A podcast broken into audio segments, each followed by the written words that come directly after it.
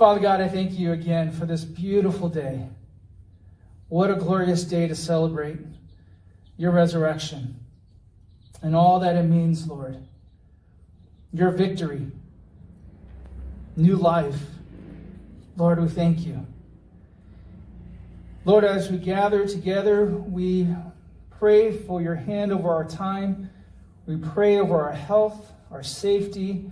You would ease concerns and worries. And that, Lord, we can just sit at your feet, hear your voice, and glorify your name. And your Holy Spirit speak to us as we gather together, whether we're here in person, whether we're watching online or on video, whatever it may be, Lord. May your Spirit speak. And we thank you and give you praise in Jesus' name. Amen. Uh, so today is a celebration of the new. We're going to celebrate newness today. How many of you enjoy new things or new experiences? If you say you get a thrill on new things, any shoppers here? Any of you like shopping? All right, do you like the thrill of new clothes? You wear new clothes for the first time or new shoes. Some of you may be collectors of shoes. So you get a kick, no pun intended, on getting new shoes.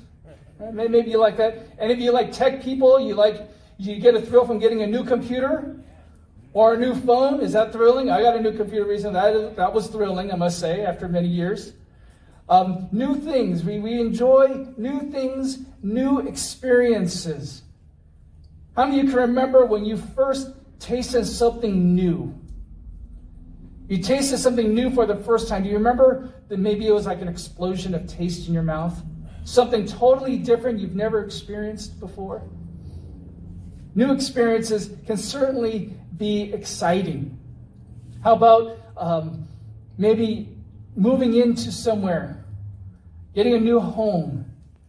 That feeling of newness where you can begin to place your things or you get maybe a, a new start, a new beginning. Maybe you've been in debt and you paid that last payment and you're debt free and it's like a new start. Right? New experiences can be exciting. I don't know about you, but maybe this is just a pastor thing. I don't think, but how do you enjoy getting a new Bible? Do you know what I mean? The sound, some of you are like, no. But there's a sound to new pages turning. I got a new Bible recently that I'm, I'm afraid to use it because I like the sound of new pages of a Bible turning. But there's a thrill and enjoyment about new things. But we may not, not everybody here may enjoy new things. Some people are a little hesitant about new things. Some people may fear new things. Maybe it's because they're so used to things, do, doing things a certain way, they're afraid of doing new things. Some are afraid of taking new routes. Any of you like that? You get paranoid about taking a different route? Did you all take the same route to get here, I assume? Do you freak out when there's a road closure, an exit closure, and you're like, what am I going to do? My route's not the same. I have to make changes. Some prefer doing things the same way every time. How many of you are creatures of routine? that you have to do things a certain way all the time. Or maybe you're afraid of new tastes. How many of you are adventurous eaters? All right, there's some of you. How many of you are not so adventurous eaters? It's kind of funny. I'm an adventurous eater, but when it comes to food, I get a little hesitant about trying new things because I don't want to ruin the experience. Like, uh, I'm a big fan of Mexican food. And I'm sure there's a lot of things on the menu that I'd like, but I always stick to the same things because I know I'll like it. And I'm hesitant to try new flavors, new experiences. And we can get that way sometimes when it comes to new things. We're used to doing things a certain way. We like things how we like them, and we get a little hesitant. Some don't like big changes. I think a lot of times people are uncomfortable with change. Maybe you're that way. You get a little uncomfortable with change. You fear maybe a failure. What if I try something new and I fail? Some people fear the unknown. Well, I don't know what it's going to be like, so I get scared. Some people fear the new because they're afraid of what they're going to have to sacrifice. Maybe what they're going to have to leave behind. So some of us, we get excited about new things. There may be some of us who get very scared about new things. We don't want to try new things. We like things the way they are. Well, today we are celebrating newness, new relationships, new beginnings. And it's not about our new beginning, our new relationship. The newness that we're celebrating something much grander, much more meaningful. And for us as believers in Christ, we understand what that newness is. We're celebrating the victorious King, the risen Lord, the one who we recognized Friday that died for our sin. But today, we are, we are celebrating victory as our risen Lord. We're celebrating new life that He has given us through His resurrection. And while the rest of the world, the unbelieving world, may look at us and may mock us, or may find what we're celebrating today is ridiculous, we know today is more than just about bunny rabbits and egg hunts. It's so much more meaningful than that. And we're going to take a look at not only the story, the narrative story of the resurrection, but the story behind the story, the full meaning of why we celebrate today. So if you have your Bibles, turn to Luke Luke chapter 24. If you have, if you scanned your announcements on your phones, it, it should be there. Your verses should be there. If you have neither, you can use your phone to see the verses if you'd like. But we'll start in Luke chapter 24.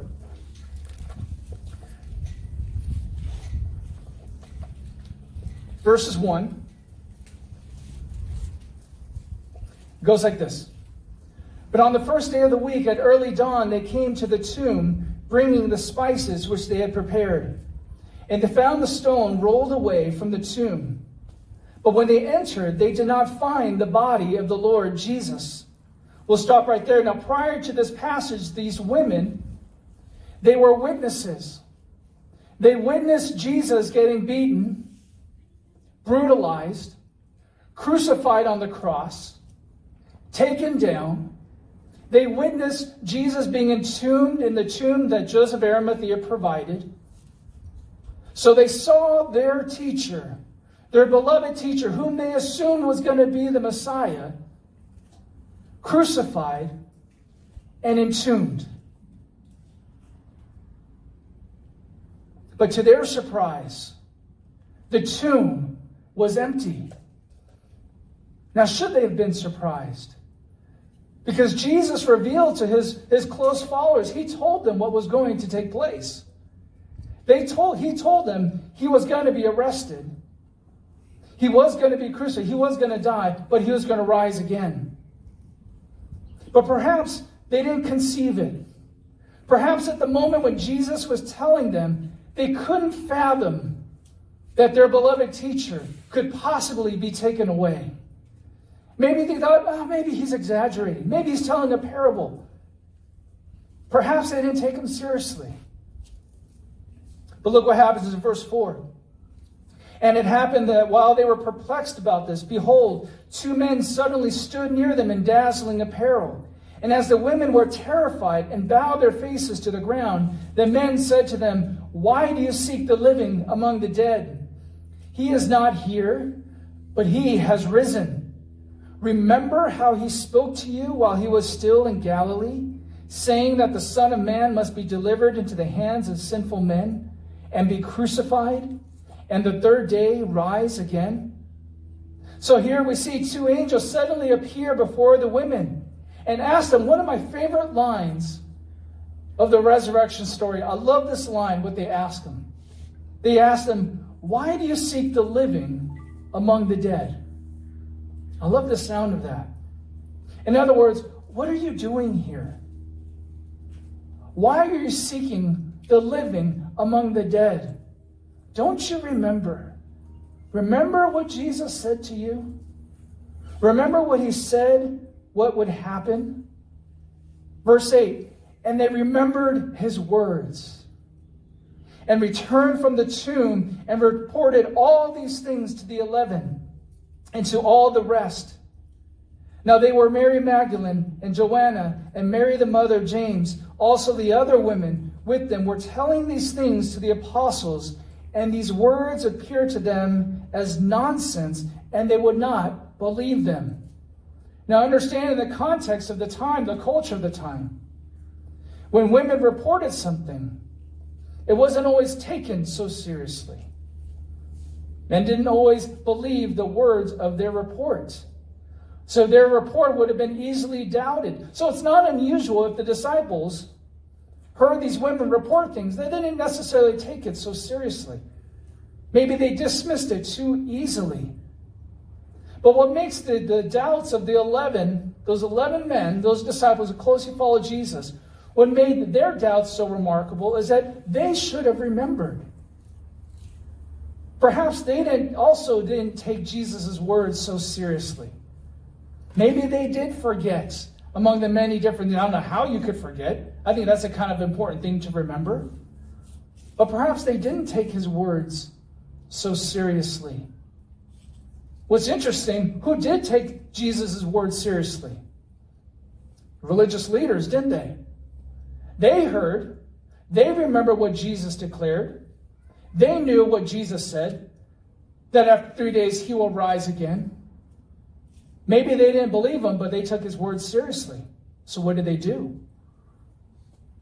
They made sure there was Roman soldiers guarding the tomb so that no one would take Jesus' body.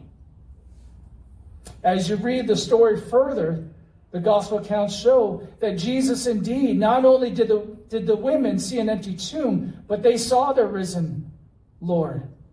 Jesus did appear to the eleven. They saw with their own eyes. They touched with their own hands. They heard with their own ears that indeed their teacher indeed is the risen Messiah, the risen King, the risen Lord. All their doubts were erased. Their, their, their doubts, their, their belief was shattered at the cross, but miraculously revived as they saw their risen Lord. And there was no doubt in their minds. So much so that their life drastically changed after that. Their life changed drastically, so much so that they were willing to not only change their life, but give up their life. Literally. Now, would you give up your life for something or someone you knew wasn't true. Think about it. If it was a lie, would you perpetuate that lie knowing it was a lie? They saw the risen Lord, they heard the risen Lord. I want to go back to that quote from the angel when he says, Why do you seek the living among the dead? The reason why I like that quote, because I take a, a, another meaning behind that. Not only literally that Jesus was living. But also that, that idea of that why he's seeking the living among the dead. See, there's a there's a important themes throughout Scripture. The old and new is an important theme. The living and dead, life and death are important themes throughout Scripture, but specifically, especially in the Christian faith. Life and death give special means or special themes throughout Scripture. The Bible says that outside of Christ, people are dead in their sins. Romans 8, chapter 8, verse 6, Romans 8, 6 through 8 says, For the mind set on the flesh is death, because the mind set on the flesh is hostile toward God, and those who are in the flesh cannot please God. When your mind is set on the flesh, in other words, you're living for your own desires, you cannot please God. Outside of God, we're living for ourselves. We're in pursuit of the world's desires, worldly desires, what we desire naturally in our flesh. And when we set our minds on those things, we cannot please God. And it says the mind set on the flesh is hostile toward God. Not only can we not please God, but it's in hostility, it's in direct opposition of God. And those who are in the flesh cannot please him. I like that, that statement by the angels because it very much represents the world we live in. So many people are searching for life, something that will give them life, something that will instill meaning and purpose in their life. But the sad thing is, so many people are searching among the fellow dead. They're searching for the one thing or the one person that will give them life. But the one person that can give them life is the one that they reject the most. The world, they will search for anyone or anything to give them life except the very one who can in Jesus Christ. How many have ever been lost before? Maybe driving or you went somewhere new, you're a tourist, and you're looking for directions, searching all over the place. You literally look like a tourist. You have the map or your phone, you're looking everywhere like this. Have you ever seen other people who are lost also? When you're lost, who do you go to for guidance and direction? Do you go to people who are lost? Say, Are you lost? Me too. Can we be lost together? Can we help each other go astray? Do we do that? Usually, you want to find a local, someone who knows the directions, right? When you're dying, do you go to the person or the resource that can help you life? Or someone who's already dying and has no hope? See, the world, the world is searching for what will give them life, the one who will give them life. But the sad thing is, is they're all searching together that just leads them to death. The one who could give life is the very one the world rejects. And we read this story, but what's the meaning behind the story? We see our Jesus rose again in the empty tomb, but we celebrate more than just a story. We celebrate much more than just a historical event. We celebrate a life changing realization dynamic. Again, if you have your Bibles again, turn to 2 Corinthians chapter 5, verse 14 through 21. The Apostle Paul illustrates exactly what happens on the cross. He says in verse 14, For the love of Christ controls us, having concluded this, that one died for all, therefore all died. And he died for all, that they who live shall no longer live for themselves, but for him who died and rose again on their behalf. Skip to verse 17. Therefore, if any man is in Christ, he is a new creature. The old things passed away. Behold, new things have come. Now, all these things are from God, who reconciled us to himself through Christ and gave us the ministry of reconciliation namely that God was in Christ reconciling the world to himself, not counting their trespasses against them. And he has committed to us the word of reconciliation. Therefore, we are ambassadors for Christ. As though God were entreating through us, we beg you on behalf of Christ, be reconciled to God. He made him who knew no sin to be sin on our behalf, that we might become the righteousness of God in him. See what Paul's saying here? Out of God's great love, Jesus paid the price, took our place on that cross, and received the victory, and we received the reward. Last week, Pastor Andy mentioned the Super Bowl, last Super Bowl. The Tampa Bay Buccaneers won the Super Bowl. I'm not going to think about that. I'm not a big Tom Brady fan. I'm sorry. Uh, Lakers won the championship. Okay, I'll use that last year. Those players who played the game, who played the series, they earned the victory. But there were people on that team who didn't play a minute or meaningful minute on that championship game. but they're no less champions. Right? They may not have played, but they were champions. That's not a great analogy, but think about this. What Jesus did on the cross was on our behalf. He paid the price, He was the victorious one, and we received the reward. What a great blessing. To have faith in Christ is to accept, believe, and respond to the fact that Jesus took your sinfulness on that cross. Your old self, the one that could not please God, that naturally just does things in opposition of God, died on that cross. Your old self was entombed, was buried, but your new self rises in victory through that empty tomb. You see the meaning? Sin broke our possibility to have relationship with God, but Jesus' mission was reconciliation. He went to that cross and rose again because he wanted to reconcile us to the Father. How many have ever experienced a broken relationship with somebody? Maybe that broken relationship still exists. Reconciliation hasn't been made yet. Maybe you understand that. Maybe you understand, or maybe you already you currently feel the pain of that lack of reconciliation. Things just aren't the same.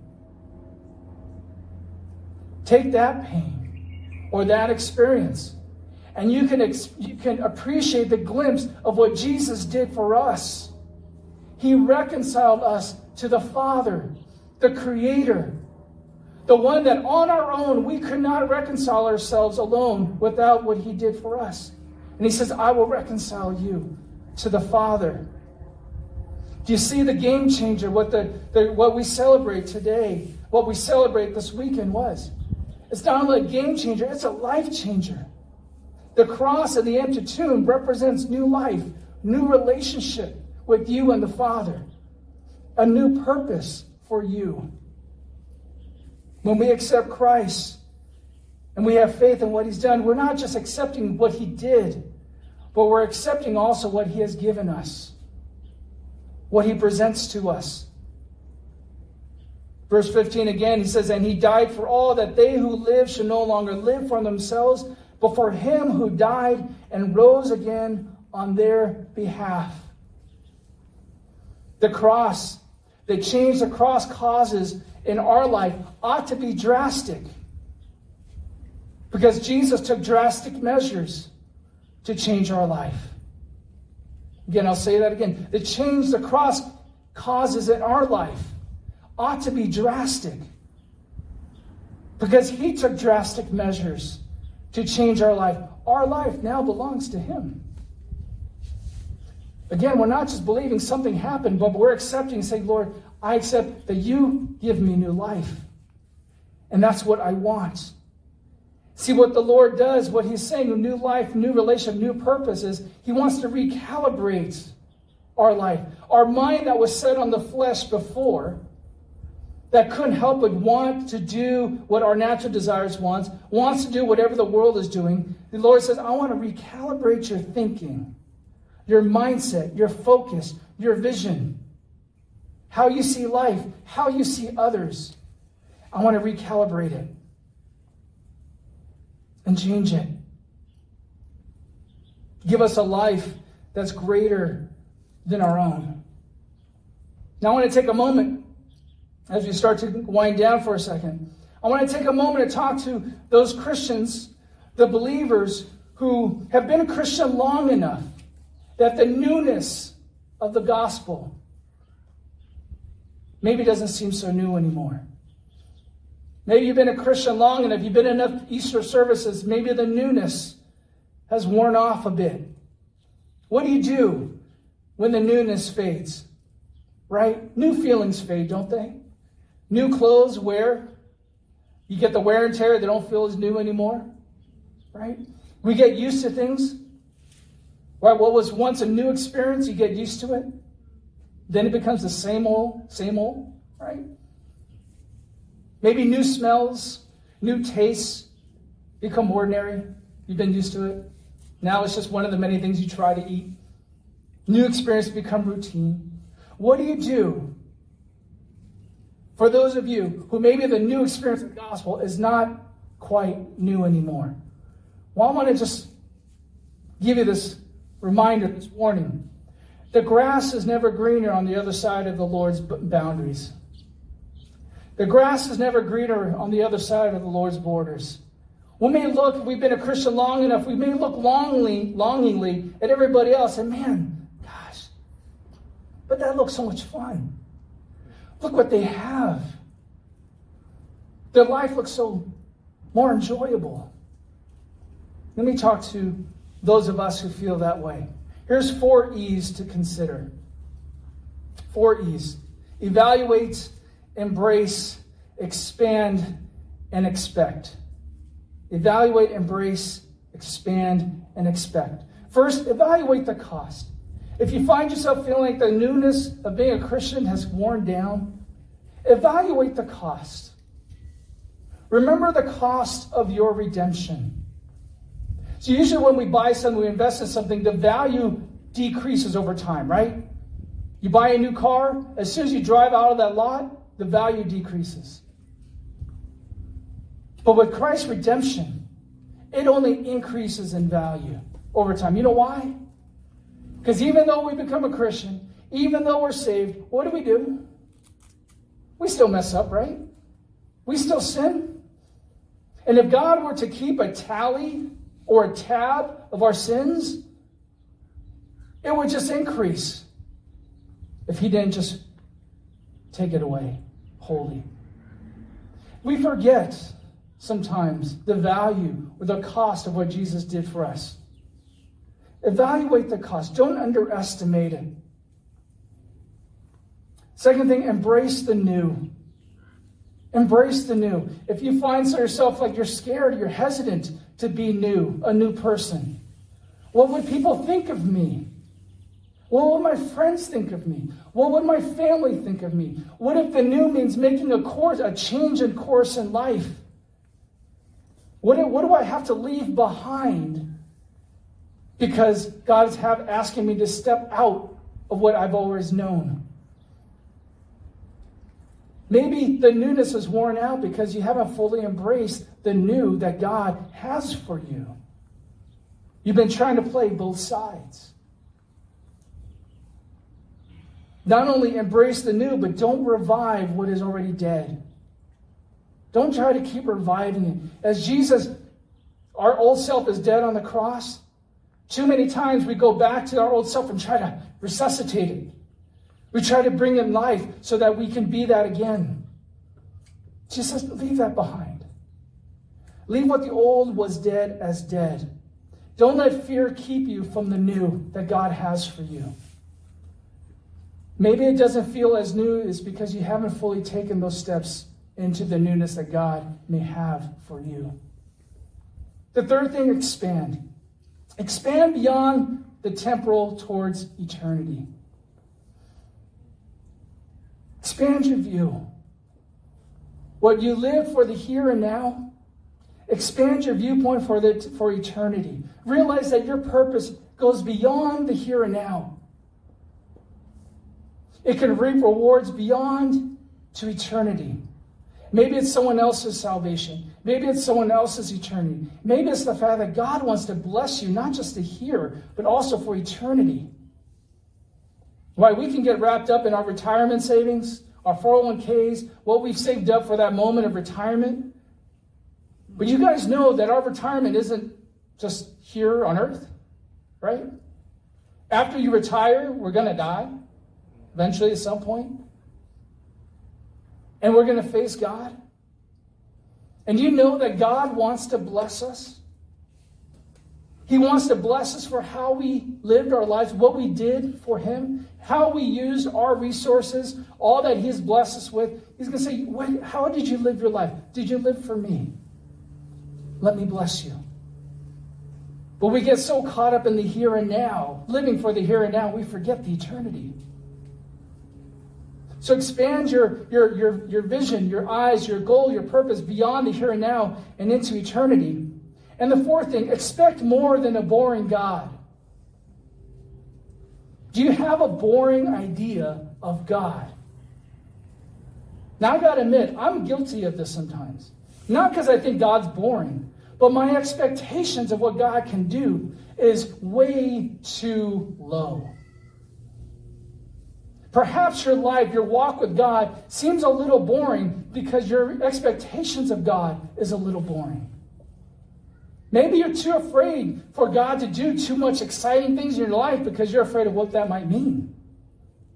What changes will that mean? If that means I have to sacrifice this, then oh, I don't know if I'm ready for that. Do we have a boring expectation of God? Because I'm going to challenge you with this, with a warning. If you think your relationship with God, the newness has faded, or you think it's a little boring, I will challenge you and dare you to pray, God, can you help make my life a little more exciting? How many of you have ever prayed that? How many of you regretted praying that? Because you're faced with the fact that, all right, God may say, all right, let's get to work. Let's see. Let's see what we can do. We celebrate newness today new life, new relationship with God. For most of us here, we know what that means. The Lord is our Savior. We believe that He died and rose again. That's undisputed for us. And we can celebrate the victorious King who's given us new life, who's forgiven our sin. Maybe some of us here we have, but maybe that newness has kind of faded. Or maybe that, that idea of reconciliation with God hits us home because there's some things that we need to be reconciled to. Our lives aren't what they're supposed to be. We're living a life in a way that, you know what, doesn't resemble what Christ did for us on the cross. And maybe some of us here today have never made that decision. to truly not just believe that Jesus existed, but he died. He died for our sin. He rose from the grave to give us new life and made that decision I'm going to follow you.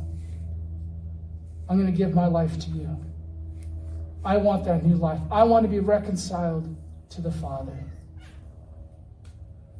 I'll conclude with the words the Apostle Paul says in verse 20. He says, We beg you on behalf of Christ be reconciled to God. I love that. We beg you, on behalf of Christ, be reconciled to God. Let's bow our heads. Let's just take a moment.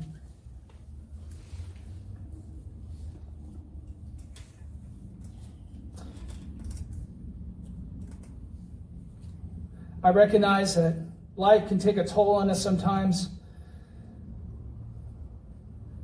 We feel the wear and tear in life. We bear the burdens of life.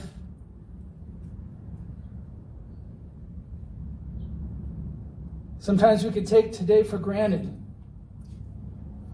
We could take what Jesus did for us for granted.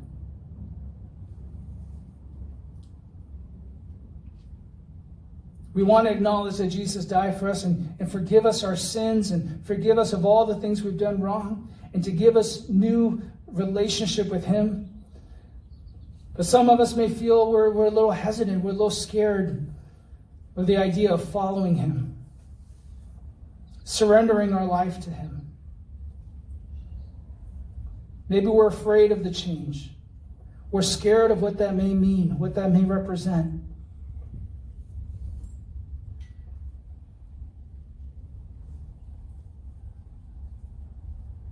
Some of us here may need to be reconciled to God for the first time. You've been living your life the way you want to live, or the world tells you to live. And you recognize, I need to be reconciled to the Father. I need forgiveness.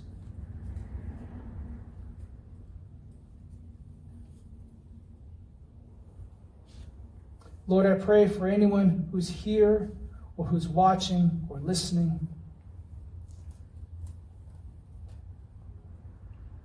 If the Lord is speaking to you and you need to be reconciled to the Father, it's simple.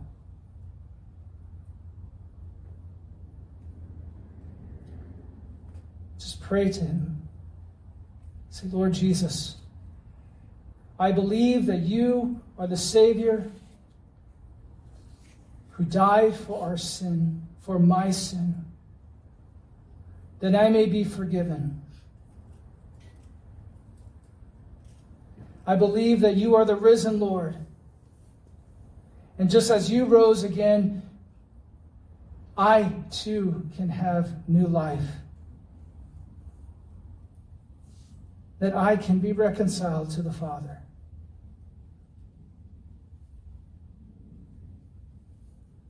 May your Holy Spirit come in my life and give me new life and new purpose.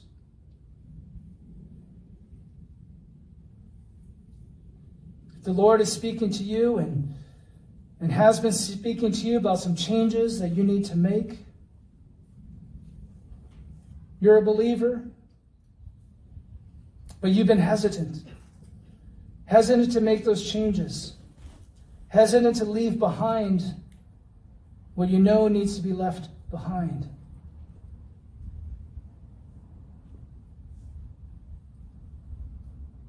Lord, I pray that you give them the boldness, the faith, and the trust in you to take those steps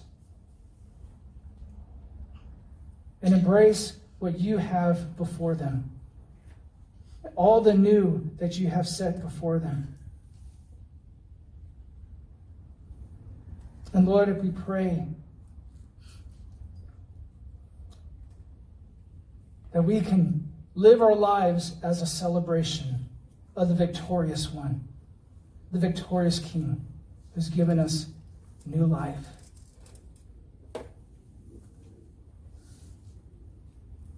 We give you praise, Jesus. We celebrate you today and we thank you for you are awesome, glorious, and amazing. We love you, Jesus, in your name. Amen.